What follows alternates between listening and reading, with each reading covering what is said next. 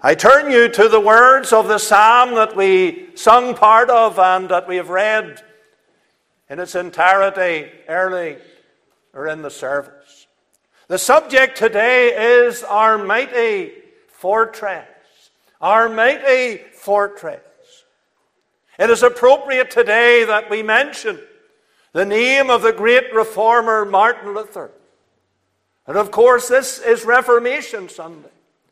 And we think about the great work of the Reformation.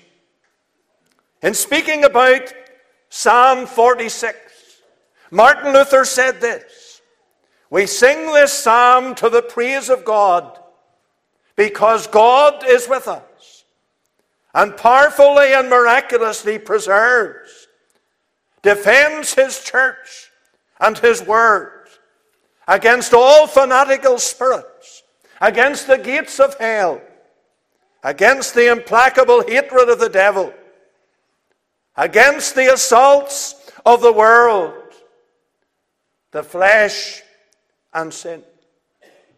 Luther, of course, is one of the key figures in church history. A man mightily used of God in the Reformation. The year 1527 was a most difficult year in the life of Martin Luther. After ten demanding years of leading the Reformation, a dizzy spell overcame him in the middle of a sermon on the 22nd of April of that year, forcing him to stop preaching. Luther feared for his life. On July the 6th, while eating dinner with friends, he felt an acute buzzing in his ear and lay down convinced that he was at the end of his life. He partially regained his strength. But a debilitating discouragement set in as a result. In addition, heart problems and other complications escalated the pangs of death. Of this ordeal, Martin Luther wrote, I spent more than a week in death and hell.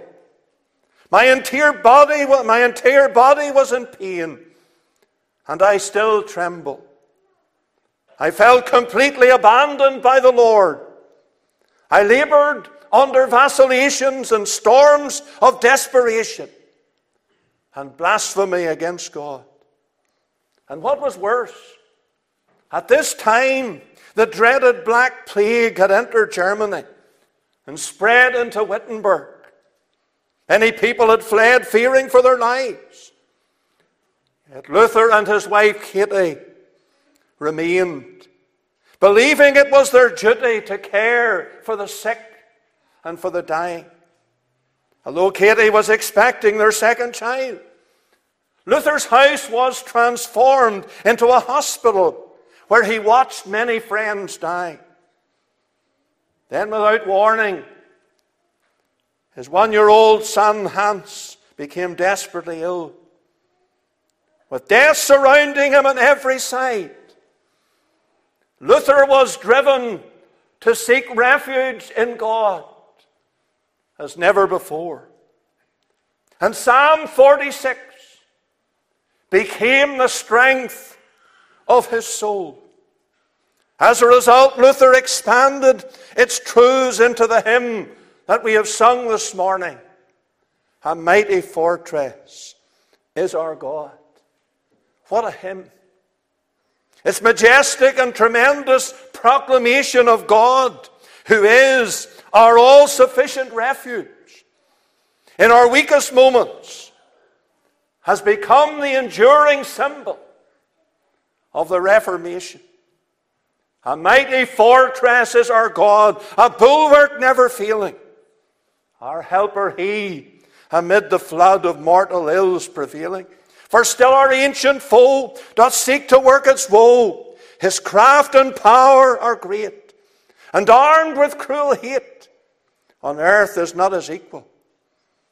That word above all earthly powers, no thanks to him abideth. The Spirit and the gifts are ours. Thou, through him, with us decideth. Let goods and kindreds go. This mortal life also, the body they may kill. God's truth abideth still. His kingdom is forever. What truth in the words of this great hymn we have sung this morning. Like Martin Luther, the author of Psalm 46, found solace and refuge in God during difficult times. And perhaps you're in a difficult place this morning, in a difficult time in the journey of your life. Things have been happening, maybe few know about, except those closest to you. Maybe even nobody knows about, apart from yourself. And today, you find yourself in need of help. God is our refuge and our strength. The background for this song of praise is unknown, but it was probably written after a military victory over a foreign power that attempted a siege against Jerusalem. According to the superscription of this psalm, it was written by one of the sons of Korah and was for the director of music. Alamoth may refer to the pitch of the music, denoting that it was to be high for the treble and soprano voices. Our mighty fortress. What a psalm this is. What a comfort this psalm has been and will be to all in midst of trial and trouble and trauma. I remember many years ago a dear brother who had lost a loved one. I went to see him after the funeral and I read him this psalm. He said to me, Mr. Smiley, read it again. And I read it again. And what comfort it gave to his aching heart. John Wesley's dying words were these best of all God is with us. We're based on this Psalm 46, our mighty fortress. May we be blessed this morning as we consider the theme and the words of this very familiar psalm. A mighty fortress. I want you to think about three things in this psalm this morning. First of all, the refuge verses 1 to 3. You will notice how the psalm has at the end of the various portions the word Selah, causing us to pause and consider what we have read in those words. God is a very strong refuge for his people, providing safety from the most discouraging and devastating circumstances. I suggest to you this morning, He is our immovable refuge. When we are attacked and assailed by the discouraging and distressing circumstances of life, God is our refuge. The one in whom His people find protection and find strength and find stability. God is pictured here as a refuge, meaning a strong shelter from danger, an unconquerable fortress, or a walled city in which protection is found. The word refuge in verse 1 means a shelter, a rock of refuge. While the word that's used in verses 7 and 11 of the psalm mean a stronghold or a t- high tower or a fortress. Both words declare that God is for his people a dependable refuge when all around us seems to be falling apart. Psalm 61, verse 3 For thou hast been a shelter for me and a strong tower from the enemy. Psalm 62, verses 7 and 8. In God is my salvation and my glory, the rock of my strength, and my refuge is in God. Trust in Him at all times, ye people. Pour out your heart before Him. God is a refuge for us. Selah. Psalm 142. And again, we read there in the verse 5 I cried unto thee, O Lord, I said, Thou art my refuge and my portion in the land of the living. And trouble found the psalmist. God was his strength, upholding him and enabling him to stand in the midst of fiery trials. To have trouble means to be in a tight place to be restricted, to be tied up, or to be in a narrow, cramped space. The psalmist was between a rock and a hard place with no way out. Yet God was to him a very present help in trouble, or an ever present help in trouble, immediately present, instantly available to his people for he never leaves us nor forsakes us. No matter what your situation may be this morning, the Lord never ever leaves us and never ever forsakes us. Look at verses 2 and 3 of the psalm. Having understood the all sustaining power of God, the psalmist wrote, Therefore will not we fear. We will not fear. What a bold statement this is. In God, inspired by the greatness of the Almighty, regardless of what the psalmist and the people of God face, they have no reason to fear. God is in control. Oh, many people are wringing their hands today at the situation in our nation and beyond. But let me remind you God is in control. The Bible says here, therefore will not we fear. Though the earth be removed and the mountains be carried into the midst of the sea, it goes on. Here's a picture of confusion, represented as a momentous earthquake that caused an upheaval of the tall, lofty mountains. The earth may change. The mountains may be hurled violently into the sea. There may be earthquakes and tidal waves and tsunamis. But all these things are in the control of our sovereign Lord. There are many in this world, and even among the Lord's people, who feel insecure at the thought of approaching old age. Like the man who always loved to read a book with the title How Not to Grow Old. While at the same time, any sign of aging was his constant worry. If someone guessed his age as a couple of years younger, he was happy. But the more he worried, the older he looked. There are others who feel insecure because they think life is passing them by the fear of being left out in a contemporary society.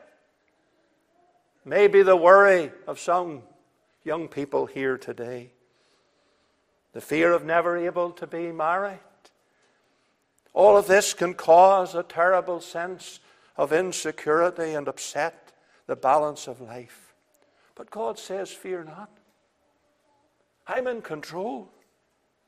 The Bible says, and this great verse, in Romans 8 and 28 is often quoted, all things work together for good to them that love God, who are the called according to his purpose. I always say, not some things or not most things, but all things work together for good. Look at verse 3.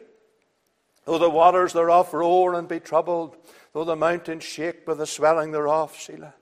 The restlessness of the sea is portrayed here. And the sea stands for that which is menacing, the menacing, chaotic situations that defy any system and order. Insecurity may be caused by fear or moral and spiritual failure, earthquake, earth shaking circumstances as the mountains crash into the sea. The sea responds by flooding outside of its assigned barriers. And when one's cherished ideals and values and standards are questioned, there's a sense of insecurity that overtakes people. A young Christian girl brought up in the security of a good, godly Christian home. When she went to university, she had to stay in a hostel, hostel in a big city. The atmosphere there, as you'll appreciate, was very secular and worldly. She was greatly afraid that she would lose her spiritual standards and values. A sense of great insecurity gripped her. She felt that she was filled with worldliness and sin would overwhelm her.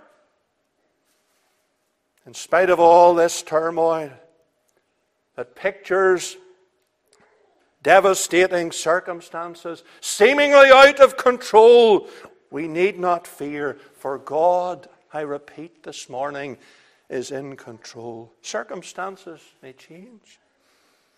But God's covenant with his people will never change. Listen to these words in Isaiah 54, the 54th chapter of Isaiah, and verse 10. Listen to what it says. For the mountains shall depart and the hills be removed, but my kindness shall not depart from thee, neither shall the covenant of my peace be removed, saith the Lord that hath mercy on thee. What a word. He is our high tower, our refuge amidst the uncertainties of life. The refuge. That's the first three verses. And I want to come to the verses 4 to 7 and speak about the river. How inexhaustible this is. The river of life. Oh, it's spoken of in various scriptures. The book of Ezekiel, John's Gospel, chapter 7. Again, Revelation 22 and 1. The river of life. It gives life. It's God's unfailing supply. When all of our resources fail as they do, God's supply and His resources are sure. And what gladness it brings to our souls today to know this refreshing supply that God continually gives to his people. When all other resources have dried up, God's stream is still flowing, is adequate for our continued needs. The river of God. What a blessed river that is.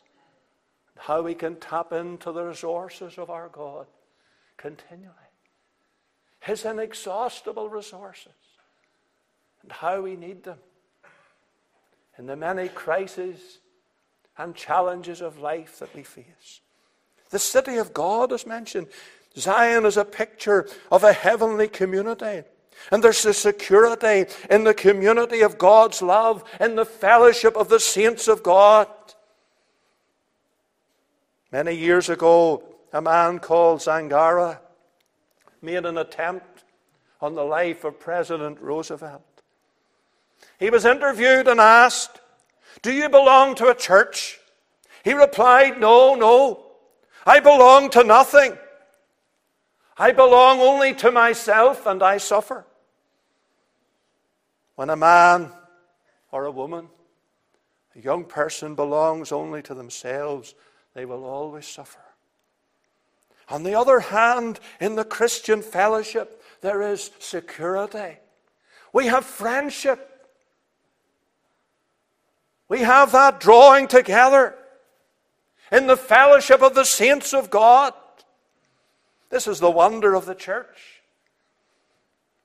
In order to make this fellowship mean, meaningful, there must be a commitment one to the other as firm as the commitment to the Lord Jesus Christ. Commitment to the body of Christ is as important as the commitment to Christ Himself. Are you fully committed this morning? Committed to the body of God's people as you are committed to the Lord Jesus Christ. And in the company of the committed, there is healing and security. The richness, the fullness of fellowship with Christ and with one another. And the psalmist says here, God is in the midst of her. That's what he says. God is in the midst of her, verse 5. His presence, the reality of his presence. He's right there in the midst of his people. In fact, he says, Matthew 18 20, where two or three are met together in my name, there am I in the midst of them, the Lord in the midst of his people. You see, He does not leave us comfortless. He does not leave us isolated. He does not leave us alone. And we're ever conscious the sense of the divine presence. His power. Notice the words here. Verse 5 She shall not be moved. God shall help her, and that right early. Unshakable immovable, knowing His continued help right from the dawning of every day. How we have proved that again and again and again. Verse 6 The heathen raged, the kingdoms were moved. He uttered his voice, the earth melted. Yes, we have the raging of the heathen today. We have the moving of the kingdoms, but all he has to do is speak, and the enemy is defeated. For he's the all powerful one. He's the omnipotent God. He's the one that we trust in this morning. He's the one that we rely upon, no matter what is happening around about us in this world. Don't be filled with consternation. But know this that God is in the midst of his people, and God is in control. We repeat it again this morning. The Lord of hosts. Notice that term in verse 7 the Lord of the armies of the heaven and earth. That's the meaning. This name for God is first found in Scripture when Hannah asked God to give her a son in 1 Samuel 1.11. He's the commander of the armies of the Lord. He's always with us. You remember when Joshua met the Lord. Wonderful picture of the Lord Jesus there in the book of Joshua, chapter 5. The fifth chapter of the book of Joshua, verses 13 to 15. It came to pass when Joshua was by Jericho, he lifted up his eyes and looked, and behold, there stood a man over against him with his sword drawn in his hand. And Joshua went unto him and said, Unto him art thou for us, or for our adversaries? And he said, Nay, but as captain, listen, of the host of the Lord am I now come. And Joshua fell on his face to the earth and did worship and said unto him, What saith my Lord unto his servant? And the captain of the Lord's host said unto Joshua, Loose thy shoe from off thy foot, for the place whereon thou standest is holy. And Joshua did so. He was on holy ground, brethren and sisters. The Lord of hosts.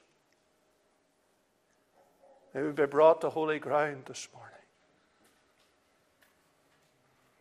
As Joshua was. Let me see the Lord this morning. As Joshua saw the Lord. May it be so, even in this service. He's Emmanuel, God with us. God with us. What a beautiful picture of the Lord Jesus. No matter what the circumstances, we may drink at the river of his joy and blessing and find peace and strength, that peace and strength that we so desperately need. Peace in the midst of life's storm. Are you in a storm today? Are you in trouble in your family? Maybe your circumstances, maybe physically, mentally, whatever it is. The Lord says, Thou wilt keep him in perfect peace, whose mind is stayed on thee, because he trusteth in thee. Trust ye in the Lord forever, for in the Lord Jehovah is everlasting strength. And so we have here in these words the refuge. And then we have the river. But then in verses 8 to 11, we have the ruler.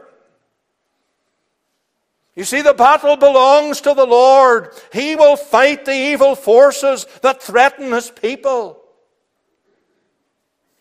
Come, behold the works of the Lord, what desolations, desolations he hath made in the earth. He maketh wars to cease unto the end of the earth. He breaketh the bow and cutteth the spear in sunder. He burneth the chariot in the fire. Be still and know that I am God. I will be exalted among the heathen. I will be exalted in the earth. The Lord of hosts is with us. There you have that term again. The God of Jacob is our refuge. The scene is that of the fields surrounding Jerusalem, where the Assyrian soldiers lay dead, their weapons, their equipment scattered and broken. There'd been no battle, but the angel of the Lord left this evidence behind to encourage the faith of his people.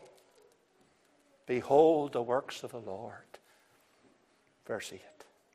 What desolations he hath made in the earth. The Lord defeated and disarmed his enemies, destroyed their weapons. They could attack no more. Furthermore, see what the psalmist declared in verse 9 He maketh wars to cease unto the end of the earth. Meaning that he could enforce his peace upon his defeated enemies. Be assured this morning that at the end of the day, God will win the victory in his deliverance of his people. We're on the victory side this morning. He has won the victory for us. As Paul said, we are more than conquerors through him that loved us. And then he says this What a blessed word is this be still. I thought about those words. It literally means take your hands off, relax. You know, we like to be hands on. How often we use that term? People that manage our own lives. But God is God. And we are but His servants. To be still is to cease from our activity. It is to wait in faith and anticipation. And that is why the verse says, Be still and know that I am God. Martin Luther translated this verse in this way be thou silent unto God and let him mold thee. Let me repeat that. Be thou silent unto God and let him mold thee. Someone else has referred to these words in this way all the troubles of life come upon us because we refuse to sit quietly for a while each day in our rooms. Be still and know that I am God. And in this silence of faith, I suggest we know God. This means knowing God as He is. You know, often, as it were, we put a mask on the face of God and we never see the real God. We make Him just an extension of ourselves and make our will His will and our voice His voice. But here the psalmist says that we must strip ourselves of all our own concepts of God and know Him as He is. Know Him as He is. May that be so today. This also demands that we come into His presence just as we are in order that we might be still and know Him. It is in this knowledge that comes through an honest exposure of ourselves to God, through faith in Him and submission to Him, that we find His security. See how He calls Himself in verse 11 the God of Jacob. the God of Jacob. We remember how often Jacob got into trouble because he tried to do his own thing. He had a will of his own, as we would say. He tried to do his own thing and go his own way. He got his hands on the circumstances and tried to play God. There's a time to obey God and act, but until then, we'd better take our hands off and allow Him to work in His own time and in His own way. If we seize His promises by faith with both hands, we won't be able to meddle. God allows us often in life to get into tight places. As we said earlier, to be between the rock and the hard place. So that our faith grows and he will be exalted. Martin Luther, at the time of his death, February the 18th, 1546, was already recognized as a great reformer, one of the leading figures in the history of the church. As he lay on his deathbed, his last words were these Our God is the God from whom comes salvation. God is the Lord by whom we escape death. Firm to the end, Luther remained strong in his faith in the Lord. He had deep discouragements, as we mentioned earlier, great disappointments in his life. But God was his mighty fortress, a bulwark never failing, both in life and in death. May he be your fortress today, your bulwark throughout your life and in your death. God will guide us in life. He will guard us in death. How easily it is for us as believers to become fearful when circumstances and troubles rise up as they do. The storms of life often seem to be so imposing that our hearts faint within us. And greater and greater the problems may grow causing us great distress, disquiet, discouragement, and to be dismayed. This is why it is so important this morning as Christians in 2022 to keep our eyes firmly fixed upon God. Focusing upon your problems breeds fear. But looking to God increases faith, brings peace and comfort. Truly, God is our mighty fortress. But maybe you're hearing the sermon this morning and you're not saved. You have no refuge. You have no hope. Just a few days ago, I was in a home where there was such a situation. No hope. My friend, the gospel brings hope. And the Lord Jesus Christ is your only hope for now for eternity. Over 50 years ago, as a lad, I put my trust in Christ. He has been my hope and remains my hope, both now and forever. He can be yours too. Will you trust my Savior this morning? And know this mighty fortress.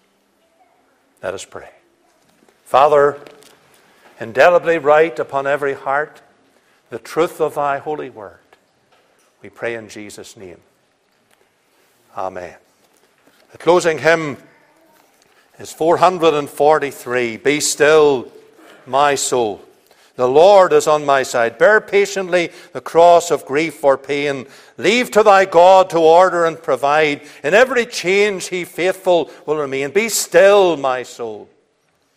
Thy best, thy heavenly friend, through thorny ways leads to a joyful end. What blessed words these are. I trust the Lord will cause you to think upon them as you sing this morning, as you remember his word, as we stand after the introduction and sing.